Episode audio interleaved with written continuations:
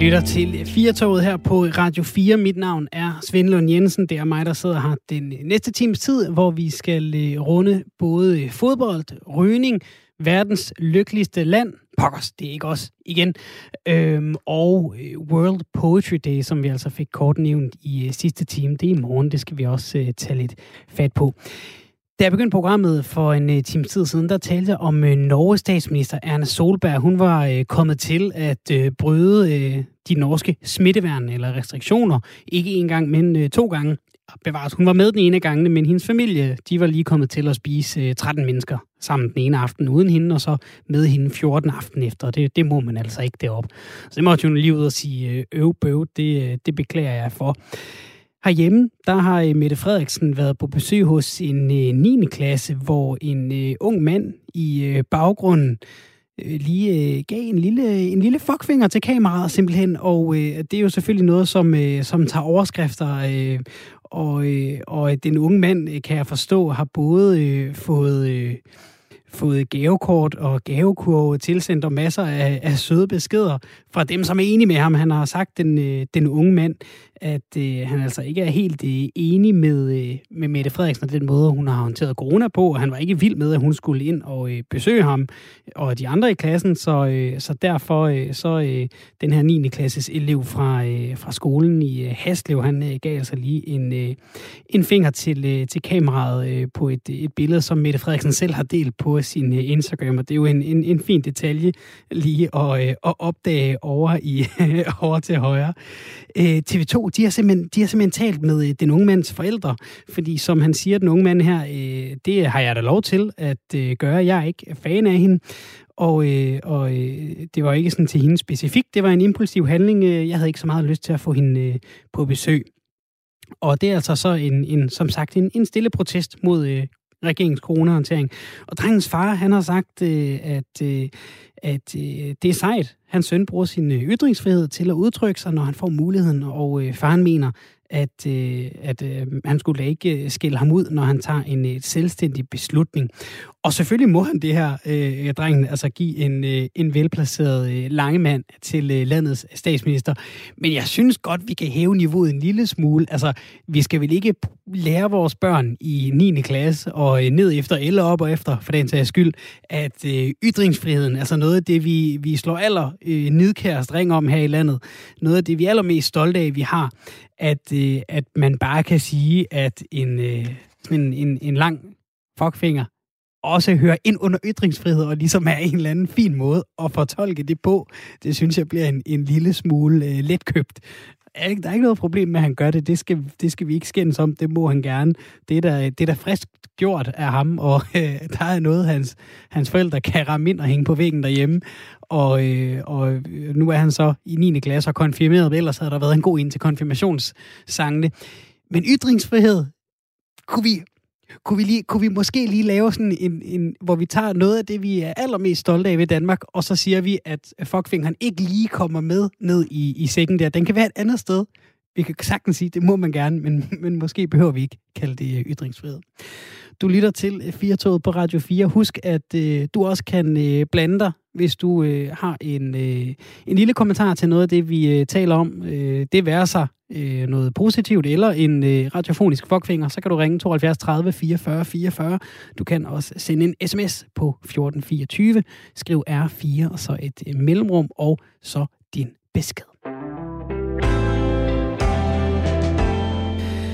Nu skal det handle om øh, fodbold, fordi der skal øh, næste år være VM i Katar, og det er jo på mange måder et anderledes VM, end vi kommer til at være vant til, fordi det skal jo spilles om vinteren, i hvert fald for os derovre. Der, øh, der er det jo lidt varmere om sommeren, så, øh, så øh, på mange måder er det allerede en lidt anderledes oplevelse. Og spørgsmålet er jo så begyndt at melde sig, skal det overhovedet være noget, vi skal have lov til at opleve? Fordi det her VM, det bliver for det første til øh, på, øh, på baggrund af... Øh, hvad kan man sige, en tildelingsproces af, af de her mesterskaber, som øh, emmer enormt meget af korruption. Altså, der er simpelthen nogen, der har fået nogle penge for at øh, stemme på Katar.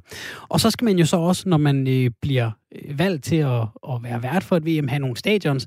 Og det skal jo gå lidt hurtigt, fordi i Katar, der har de ikke lige sådan øh, 12, 14, 16, 20 Superliga-stadions øh, stående, eller Premier League-stadions stående, de kan, øh, de kan spille de her kampe på. Dem skal man bygge, og øh, så kan man da lige få nogle migrantarbejdere til at bygge dem, og så ryger der jo så et, et, et par i svinget, og, og opgørelser viser jo så øh, oftere og oftere, at det er mere end et par, der er røget i svinget. Det er mange tusind migrantarbejdere, der har måttet lade livet for at gøre Katar VM klar.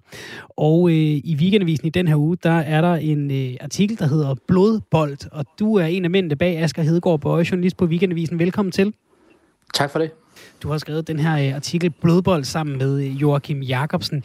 I den der skriver I, at øh, tiden er inde til at sætte foden ned, og, og I er klar til at støtte boykot af VM i Katar, og simpelthen sige, der skal Danmark ikke tage hen. Hvor ondt gør det på en fodboldelsker at nå til den konklusion? Jamen det gør da ondt, fordi VM-slutrunden er jo det her store højdepunkt hver fjerde år. Og vi snakker klubfodbold det meste af tiden os, der kan lide at, at, at, at se og tale om fodbold, spille fodbold. Men landsholdet har jo sin berettigelse, kan man sige, i form af, eller i skikkelse af de her sommerslutrunder, som så nu bliver en vinterslutrunde. Men altså EM-slutrunderne hver fjerde år, og især VM-slutrunderne hver fjerde år, er jo enorme højdepunkter.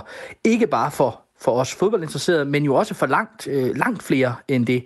For hundredvis af millioner mennesker ser med til sådan en VM-slutrunde, så det, det, altså, det, det er kæmpestort. Og, og sådan et VM, i hvert fald for mig, det er jo ikke bare de øh, kampe, der bliver spillet de givende år. Det er jo hele vægten af historien, der ligger bag. Det er de gamle klip, det er det, man kan huske. Det er Baggio, der skyder over mål. Det er Michael Laudrup, der øh, nej lige venter. Øh, hvor ondt gør det, at selve VM, hvis vi skal se turneringen i sit mest romantiske lys, altså der, hvor VM ikke er FIFA og korruption, men hvor det er en måneds ren fodboldglæde og historie, hvor ondt gør det, at VM bærer det her år lige nu? Jamen, det, det gør ondt, men VM har, har aldrig været sådan en uplettet, øh, øh, naiv øh, sportsforestilling, der foregår i fire uger. VM har altid været pakket ind i politik, eller i øh, holdninger, eller i øh, øh, ja, stor politik. Øh, og, og det er der sådan set ikke noget nyt i. Det nye er, at man Øh, øh, altså det, det er ikke et spørgsmål om, om man kan afholde en VM-slutrunde i et, øh, i et land, som vi er uenige med. Det har vi gjort ofte. Danmark har deltaget i VM-slutrunder i alle mulige forskellige steder i verden. Men her har vi at gøre med et land, som på alle parametre fejler, som jeg ser det. Altså, en, der findes ikke en eneste god grund til at afholde øh, et VM i Katar. Den eneste grund skulle være, at, man, at nu har de det, og nu er det lidt bøvlet, nu er det lidt, åh, hvad skal vi så gøre, hvad stiller vi op her, her halvandet år før? Men der er ikke en god grund til det. Det er for varmt, landet har ingen fodboldtraditioner, ingen fodboldkultur, øh, har bevisligt, ifølge det amerikanske justitsministerium og FBI, bestukket sig øh, til den her slutrunde, og så har man så hele den her store sag, som for mig i hvert fald har været øh, øh, dråben, der fik bedre til at flyde over, kan man sige.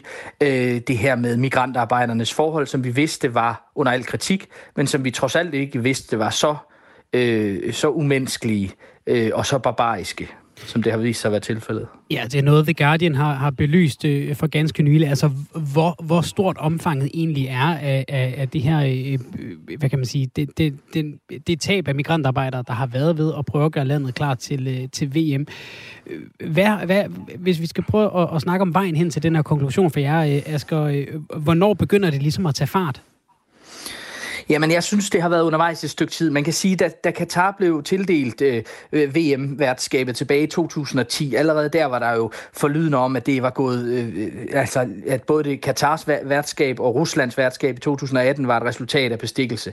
Og da det så bliver mere og mere klart her øh, i de senere år, og, og der så ligesom, at det, det vokser bare i styrke, det vokser i omfang, øh, og så mener, så, så mener øh, øh, vi, at det ikke længere, at man sådan kan sidde på hænderne og sige, som DBU har gjort alt for længe.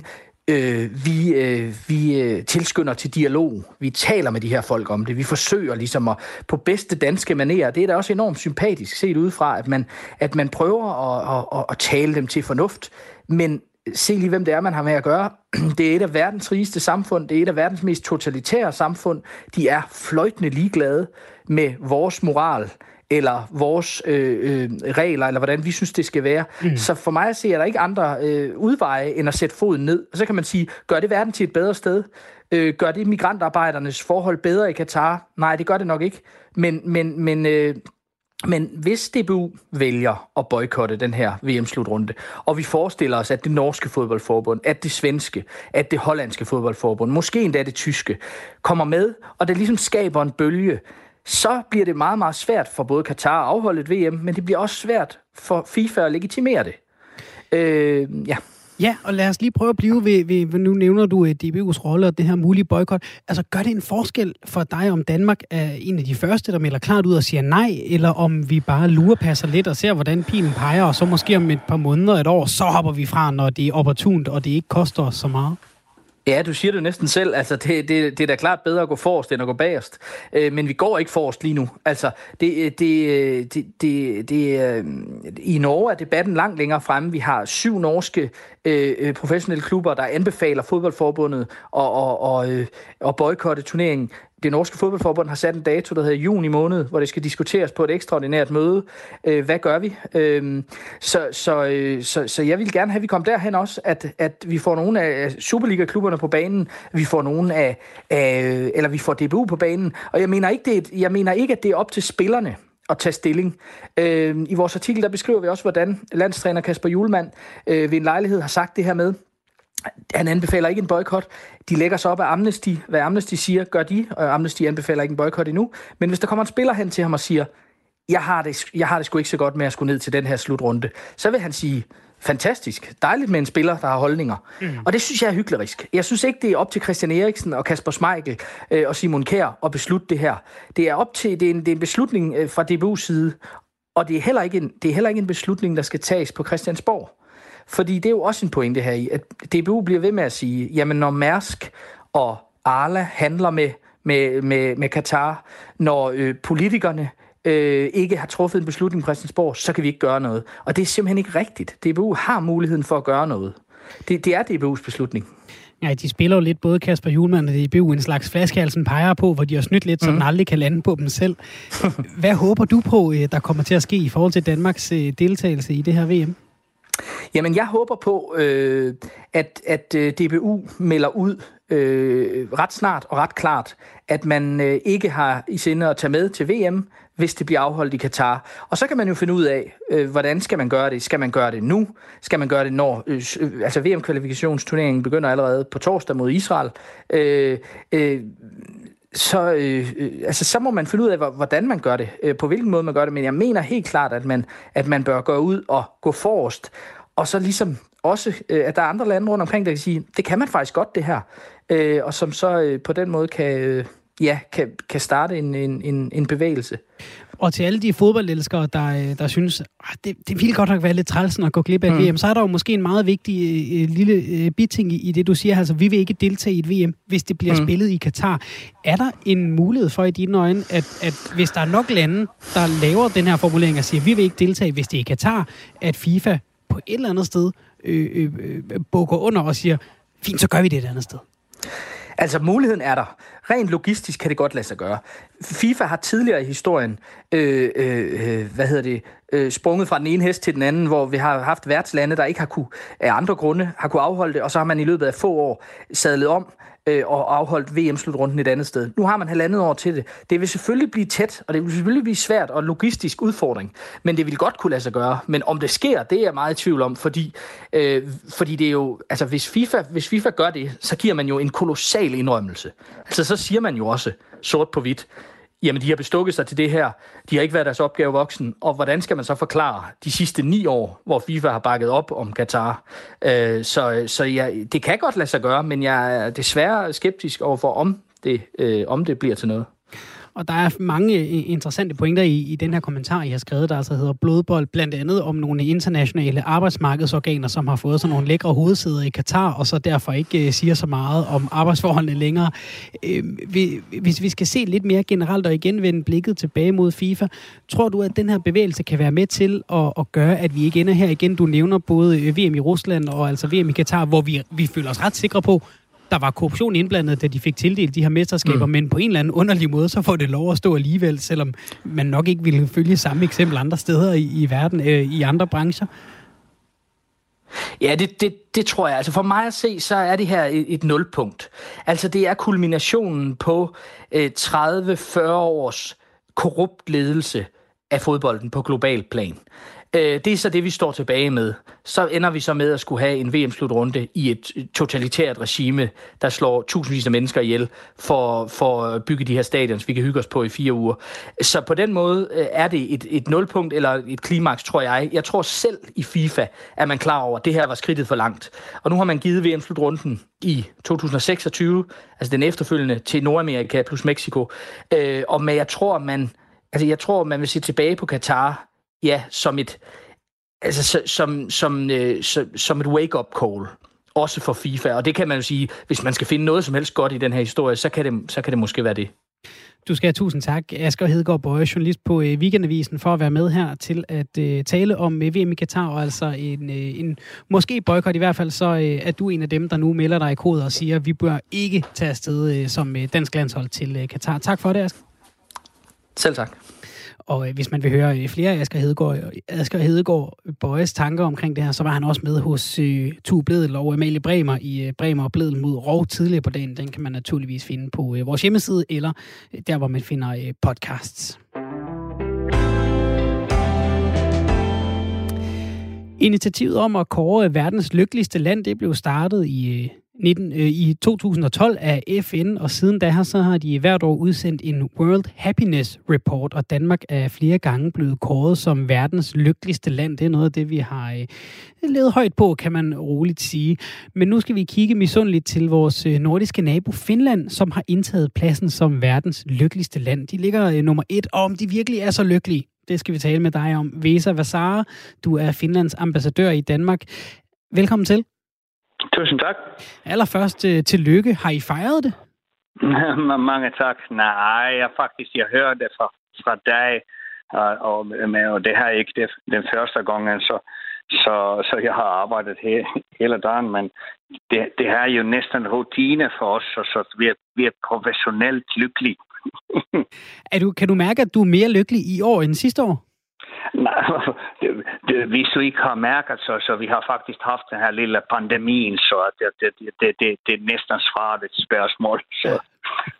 Det er måske, det, det, er, det er måske et, en billig baggrund at blive kåret som lykkelig på et ja. år, et år som, hvor vi alle ja, sammen er lidt kede af det. Et exceptionelt år, det må man sige. Noget af det, vi kender Finland for, udover øh, saunaer, så er det ting som Maimeko og Mumitrollene. I har også mange andre ting at være stolt af. Prøv at nævne øh, tre ting, du er særlig stolt af, som, som Finland har opnået eller, eller repræsenterer.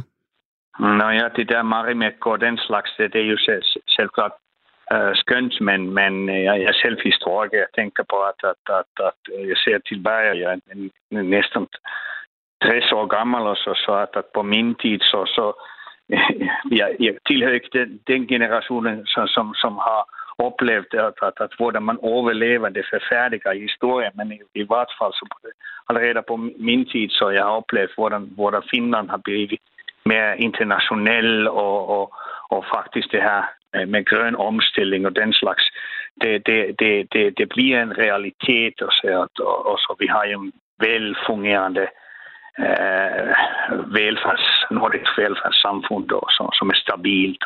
Og alt det der. Så sociale forskelle mellem mennesker er ikke så store, og, og så, så vi, er, vi, er, vi har blivet angenemt kedelige i Finland.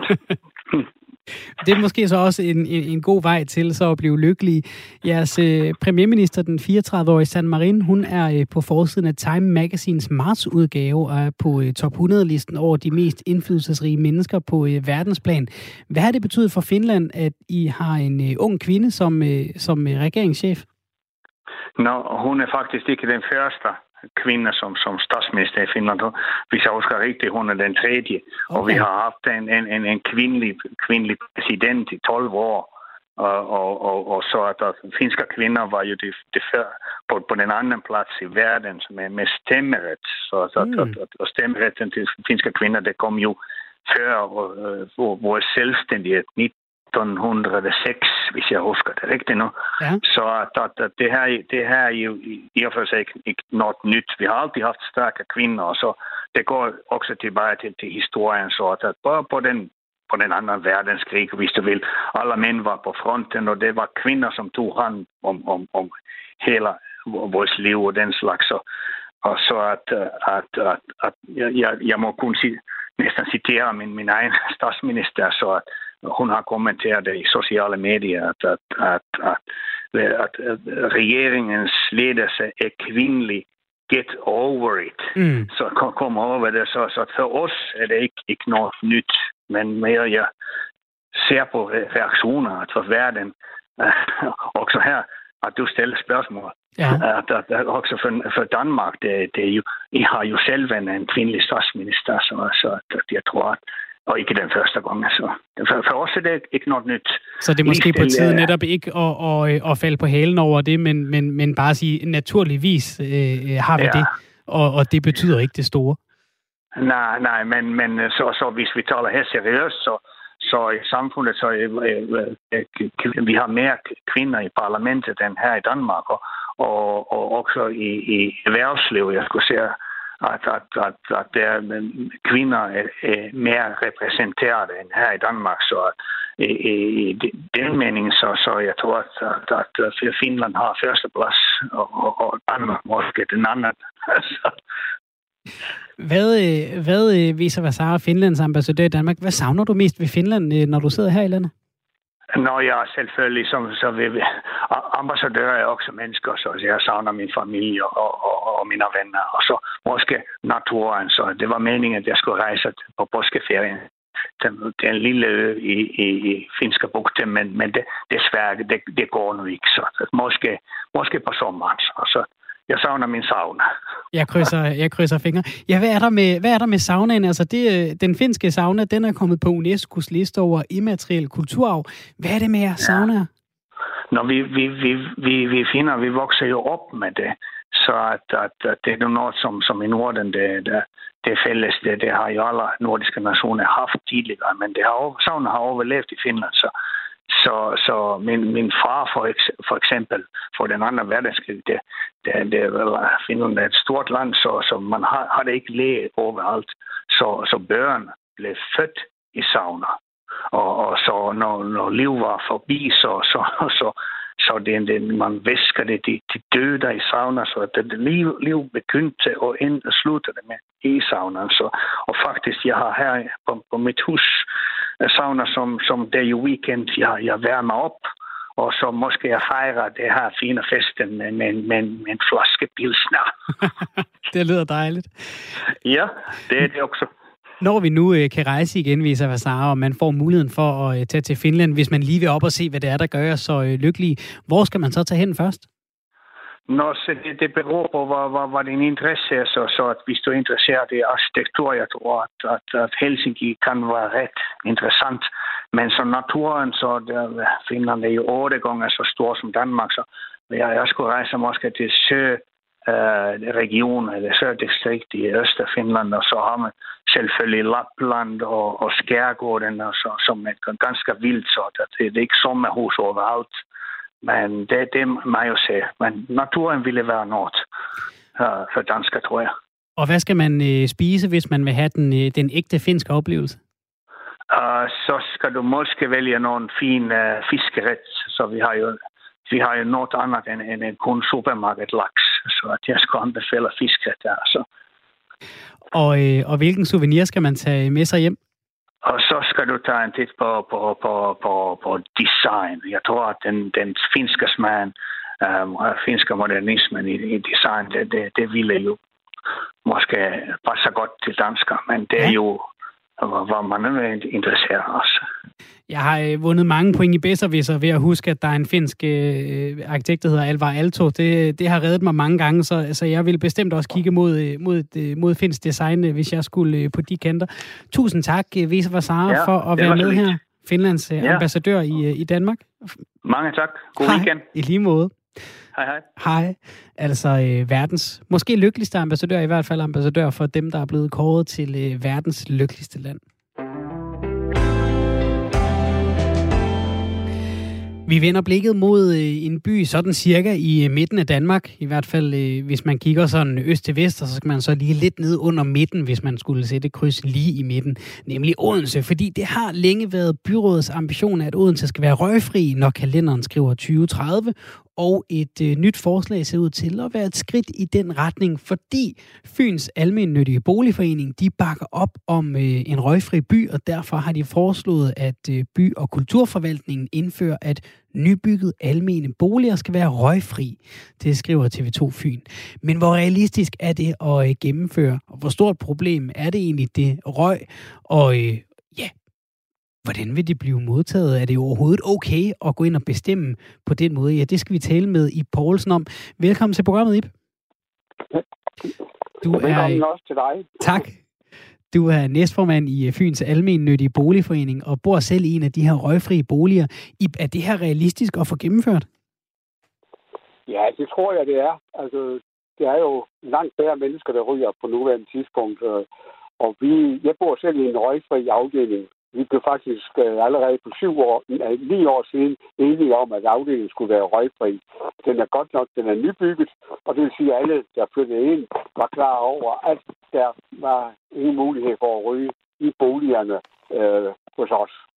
Så, og det har ikke været noget problem. Det har været, øh, når vi har haft tomme lejligheder, har folk stået i kø for at få lov til at flytte ind, og øh, det har ikke givet problemer i, i det daglige øh, med, med øh, det rygeforbud. Og der er slet ikke nogen, der, der har været øh, sure eller kritiske over, at de på den måde går ind og ja, bestemmer, hvad folk øh, gør inden for deres egne, egne fire vægge? Nej, det har jeg ikke. Altså, nu skal vi også tænke på, at inden folk flytter ind, har de jo vidst det her. Det mm. her har jo været en, et valgmulighed. De kunne selvfølgelig sige, at vi vil ikke bo øh, der, hvor der er rygeforbud. Så har, har de, så de ikke flyttet ind hos os. Alle ved, at når de underskriver huslejekontrakten, at sådan er det. Og det har ikke givet anledning til problemer. Hvad, hvad, hvad ligger til grund, hvis vi kan sætte flere ord på det, øh, at, øh, hvad ligger til grund for, at Fyns Almennyttige Boligforening ønsker øh, røgfri boliger? Dels så bakker vi selvfølgelig op om, om Odense Kommunes idé om, at vi skal være røgfri by i 2030. Øh, øh, men derudover så øh, bakker vi rent faktisk også om, at det er vigtigt, at, at vi er en sund by, og at øh, vi fremmer øh, de lejre, vi i hvert fald har i Fyns almindelige boliger, øh, fremmer deres sundhed. Øh, så det handler rent faktisk også om folks egen, egen ved og vel.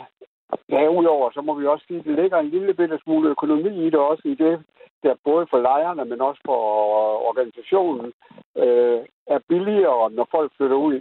Vi har været ude for i nogle af de andre lejligheder, hvor folk ryger, og har røget i måske 20 år eller noget andet, at det her koster utrolig mange penge at få gjort øh, lejligheden i stand, efter at folk er fraflyttet. Øh, og det her betyder jo rent faktisk, at de store udgifter slipper vi for i fremtiden. Hvad er, det, der, hvad er det, der fylder mest? Altså, er det det her med, øh, med hvad kan man sige, øh, det sundhedsmæssige i det? Er det, er det generne i forhold til røg øh, og, og andre beboere? Er det, er det i renovationen af boliger, hvor der er blevet røget i mange år? Hvad har været mest udslagsgivende for jer? Jeg tror nok, at det, der har mest udslagsgivende for dem, der bor her, øh, det er, at det, det ikke bliver røget på altanen nedenunder, når jeg sidder og spiser min aftensmad. Mm. Øh, eller det, det betyder utroligt meget for folk. Øh, og så betyder det selvfølgelig også en hel del for sundheden. Jeg tror rent faktisk, at, at det her er et bevidst valg øh, ligesom øh, man jo gerne vil være med til at lave motion, være med til at gå lange ture osv., øh, så er det også et bevidst valg. man, mange mennesker vil rent faktisk en sundere livsstil på nuværende tidspunkt. Det der med økonomien, jeg tror, det er rent faktisk bare en, en, en sidegevinst, der er kommet på undervejs, og, og som jo selvfølgelig også er værd at tage med. Øh, men jeg tror rent faktisk, at du spørger den enkelte på brugere eller beboere, og så er man utrolig glad for, at Altså, det ikke er naboen, der ryger, og at man øh, rent faktisk øh, har et, en røgfri, også udendørs oplevelse. Øh, det er sådan i, i hvert fald i, i den afdeling, jeg bor i, jamen man må heller ikke ryge ud på sin altan, men øh, må ryge, i, vi har ja, øh, i udkanten har vi sat øh, to askebæger op, øh, hvor man må ryge, og på nuværende tidspunkt tror jeg, at i hele vores, af vores 60 øh, lejligheder, der bor der to rygere. Så det er, det er ikke ret mange. Øh, det er nogle stykker, der er flyttet ind, mens de ryger, og som er holdt op, og det har været, de har været glade for det, fordi nu var det også nu en motivation for at gå i gang med at ryge, holde op med at ryge noget af det her, når man, når man blander sig i den her, den her rygerdebat, og, og som du siger, den har også udviklet sig en del de senere år, men, men noget af det, som, som, som jo ofte bliver, øh, bliver øh, modargumentet, det er, at det skal du ikke bestemme. Og, og, og heller ikke, øh, når man bruger argumentet med, med at, at det er sundere. Altså, du skal ikke moralisere over for mig. Hvad er det, der har gjort, at, at I nu, øh, hvad kan man sige, har øh, modet til, eller, eller, eller trygheden ved at stille jer frem og sige, vi synes øh, også, at det her tiltag, det skal til for sundhedens skyld. Altså det har jo, det ville have været mere kontroversielt, tror jeg, hvis I havde sagt det for en 10-15 år siden, for eksempel. Ja, det, det, kunne, det kan man sige, men det, jeg tror rent faktisk, at det, det handler om, at øh, altså er unge mennesker i dag, jeg tror, at det er omkring 14-16 procent, der øh, ryger og starter med at ryge. Og jeg tror rent faktisk, at hvis vi vil tilbyde øh, lejligheder til også til unge mennesker, jamen, så er vi nødt til også at, at følge den trend, det er, at folk rent faktisk ikke ryger mere. Altså, det er meget få mennesker, der ryger. Og det er jo stadigvæk et valg. Altså, vi har cirka 10.000 Øh, boliger i, i Fyns Almindelige Boligselskab. Så det går mange år, før alle øh, vores boliger er, er røgfri. Så det er stadigvæk et valg. Du har et, et øh, aktivt valg i at sige, jeg vil stadig gerne bo et sted, hvor der øh, bliver røget. Men det er også et godt, god måde at sige, at de mennesker ikke vil bo sammen med ryger. Øh, ikke fordi det er onde mennesker, men fordi man synes rent faktisk, at det er, er rart. Øh, ja, der er der også en mulighed. Ligesom der er nogen, der gerne vil bo, øh, hvor der er en have, så er der nogen, der ikke vil bo, hvor der er en have. Og det er jo et, et valg, som, og det, det her er en del af de valg, som øh, vi alle sammen skal have. Hvad er konsekvensen, hvis man nu kommer til at, øh, at tænde en enkelt cigaret i en af, af lejlighederne, øh, måske i festligt lag? Altså, ja, ligesom du måske kommer til at spille for højt, ligesom midt om natten, øh, hvad du hvad heller ikke er særlig velsikker, eller man heller ikke må, jamen, så foretager man en snak om det, og hvis det er et uheld, og det er også sket. At det er egentlig mest sket, når man har gæster, mm. altså, som ikke har været inde i den her del her, altså at man er kommet til det. Men øh, så tager man en snak om det, hvis man gentagende gange øh, ryger, jamen så øh, overholder man jo ikke den kontrakt, man har indgået i forhold til den øh, øh, bolig, man har øh, lejet. Øh, så har det jo de konsekvenser, det nu har. Men det er jo ikke sådan, at, at man øh, bliver smidt ud, øh, fordi man kommer til at ryge en enkelt gang. Det sker da. Men du må sige det, hvor jeg nu bor, der har vi jo haft de her regler i ni år, jeg tror, vi har haft én klage i den periode over en beboer, som øh, glemte det lidt for ofte. Øh, og den, efter en meget, meget kammeratlig snak med vedkommende, så synes folk, han, han det også det var okay. Og, og ja, der har ikke været nogen klager siden om det. Hold da op. En god formulering. Glemmer det lidt for ofte. Ib øh, Poulsen, næstformand i Fyns Almindelige Boligforening. Tusind tak for snakken. Ja, velbekomme. Og vi bliver lidt ved øh, emnet, fordi det her med, øh, om rygning er sundhedsskadeligt eller ej, det, øh, det har vi efterhånden snakket om. Og de røgfyldte lokaler, de har for længst forladt bygninger rundt omkring i, i Danmark. Jeg kan jo stadig huske dengang, jeg var barn, hvor øh, når vi kørte fra den ene ende af landet til, øh, til den anden, øh, og, og, og jeg havde mine forældre med, så gik de ned i rygerkupéen. Så kunne man gå derind, hvis man ville dem noget, og, øh, og hoste ud igen, når man var færdig. Det, det, er altså, øh, det er altså nogle år siden, også når man skulle flyve, så var der lige et, et lille øh, trækgardin, der adskilte rygerne og øh, ikke-rygerne. Hvor meget øh, fylder røg og, og konflikter om røg og udviklingen omkring at mindske røg øh, stadigvæk herhjemme? Det skal vi prøve at tale med dig om. Lotus Sofie Bask, øh, Bast, undskyld, øh, forsker i tobaksforbyggelse på STU. Velkommen til. Tak skal du have. Fylder snakken om at komme rygning til livs nok, synes du? Altså, det ved jeg faktisk slet ikke, om jeg er den rigtige at spørge om. Øhm, men, men hvis jeg skal forholde mig lidt objektivt til det, så, så synes jeg faktisk, vi er synes jeg faktisk, vi er kommet til et sted, hvor den her debat, den, øh, den, den fylder okay, øh, mm. og den har fyldt okay i en lang periode efterhånden, så, så jeg tænker, vi er nået godt undervejs med at sætte øh, rigtig meget fokus på det her. Hvorfor har vi ikke øh, allerede, nu har taget vi lige med i Borgelsen fra, øh, fra Odense, hvorfor har vi ikke allerede røgfri boliger i alle landets øh, boligselskaber? Det tror jeg simpelthen handler om, øh, og den kultur, der har været, der har været, og de normer, der har været omkring rygning i Danmark. Nu, nu sagde du det vi selv i oplægget, at, at vi er selv vokset op med, med, med rygning i togene og mm. adskilt til de små gardiner. Og sådan. Jeg tror simpelthen, det handler om, at, øh, at det, det her, det, det er måske også noget, der ikke har været så meget fokus på øh, tidligere, og man har måske også været lidt berøringsangst i forhold til det, som, som jeg også hørte I tale om her tidligere indslag. Øh, det her med at gå ind øh, i folks egne hjem og bestemme over, hvad man egentlig gør der. Du har øh, forsket i et projekt, som skulle evaluere, hvordan en ny lovgivning for øh, tobaks- og nikotinprodukter påvirker danske unge. Hvad kan man konkludere der indtil videre?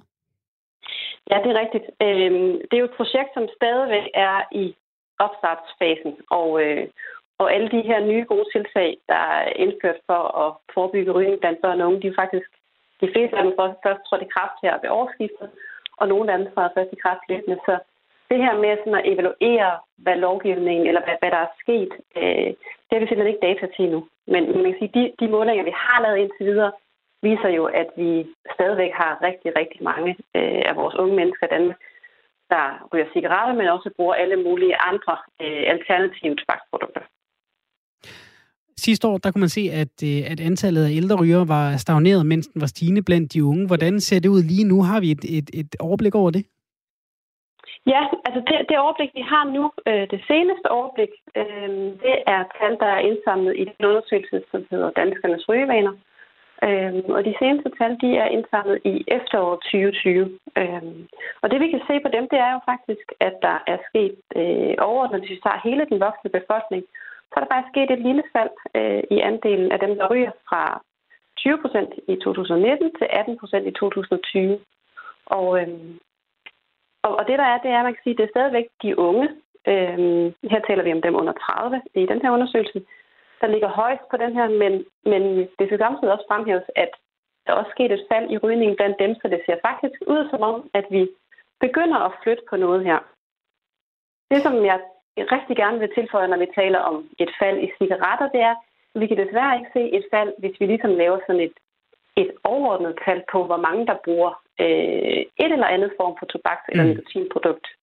Så vi kan godt være lidt bekymret for, at det her fald, det er måske øh, i cigaretter, det bare bliver afløst, afløst af nogle andre typer af produkter. Ja, man flytter bare over i en anden form for produkt. Og, og, ja. og som jeg begyndte at sige, altså det her med, om rygning er sundhedsskadeligt ej, det har vi ligesom uddebatteret. Det ved vi godt. Øh, vi, vi har vendet os til at se sorte lunger på øh, cigaretpakkerne, og prisen stiger og alt det her. Har vi været gode nok til det, trods alt, altså når vi kan se, at, at de unge mennesker stadig kaster sig over tobaksprodukter i den ene eller den anden form, og så har det vel ikke rigtig virket?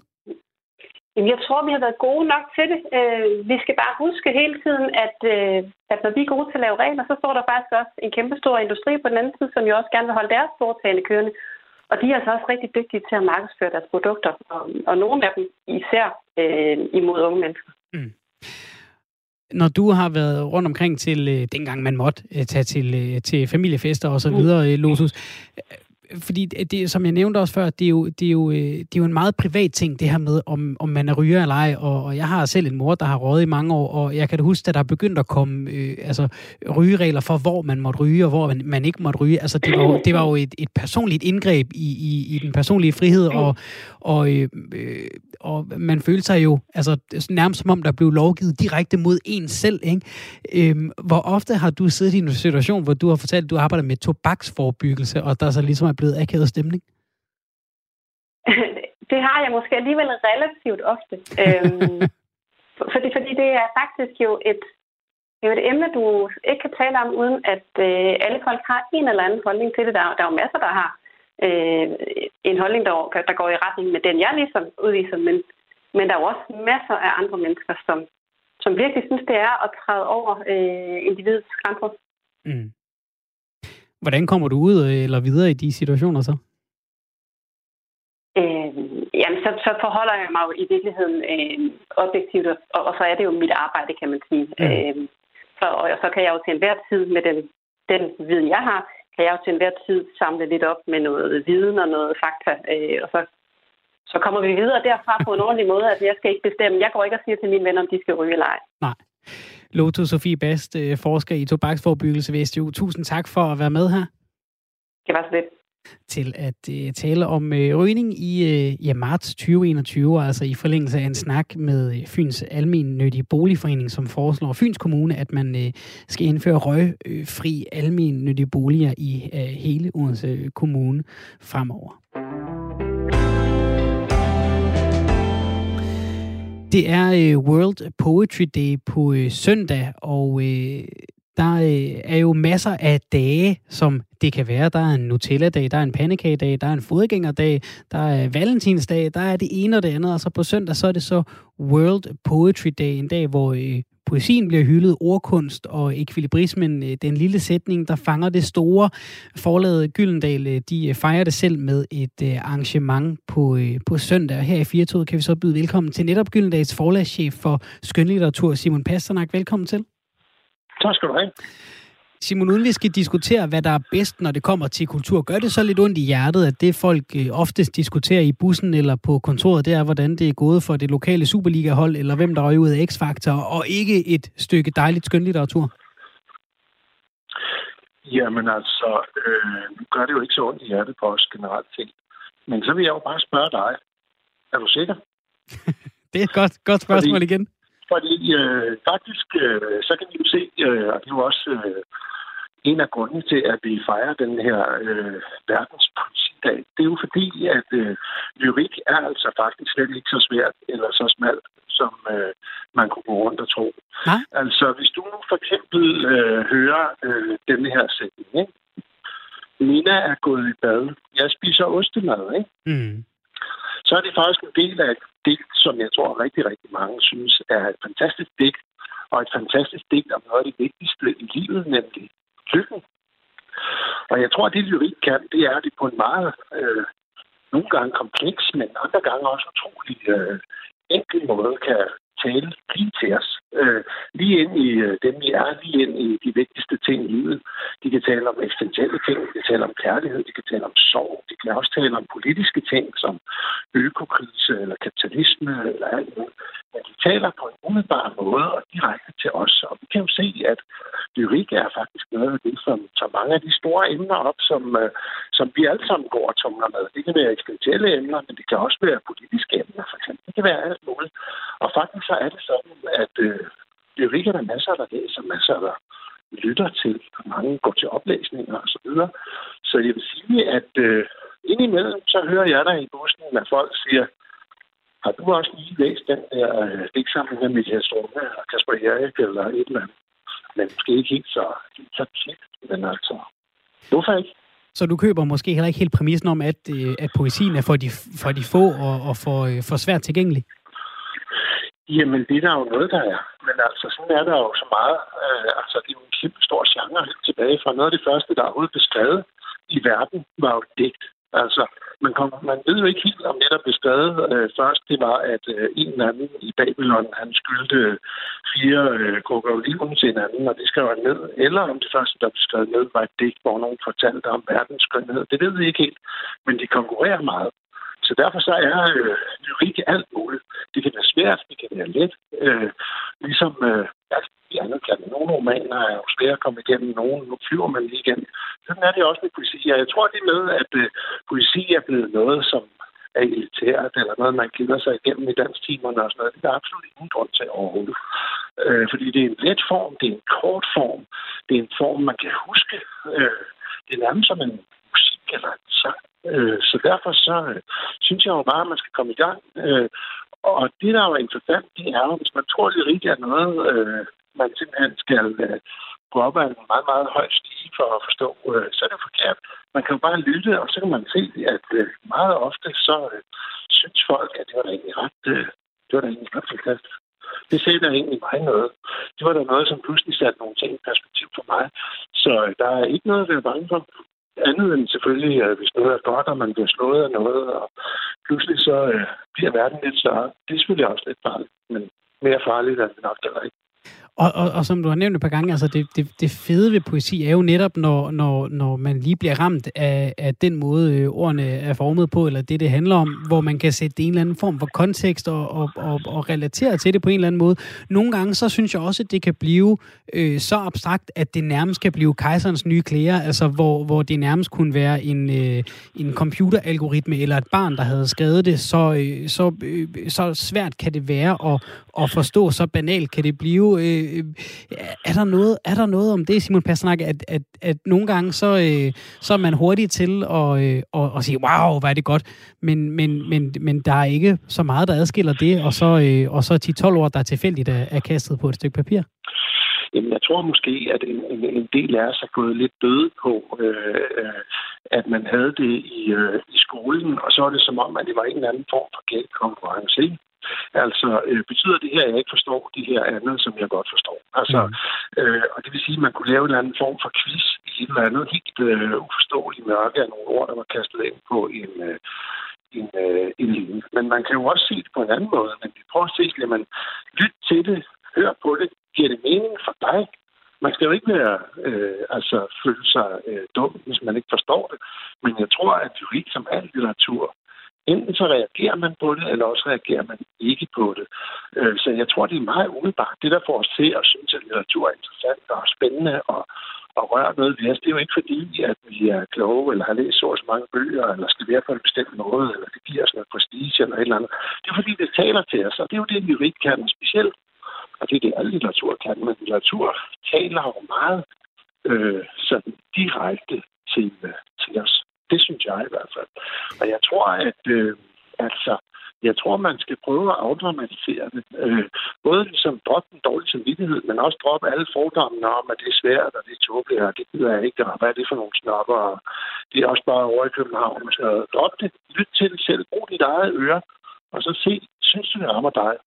Og det, øh, det tror jeg, der er meget, der gør. Prøv at tænke på Dan Tyrell, for eksempel. Han har 75 år fødselsdag i dag. Mm. Prøv at tænke på, hvor meget han øh, taler direkte til os. Og det er faktisk ret, øh, det er både enkelt, men det er også sådan ret kompliceret, faktisk.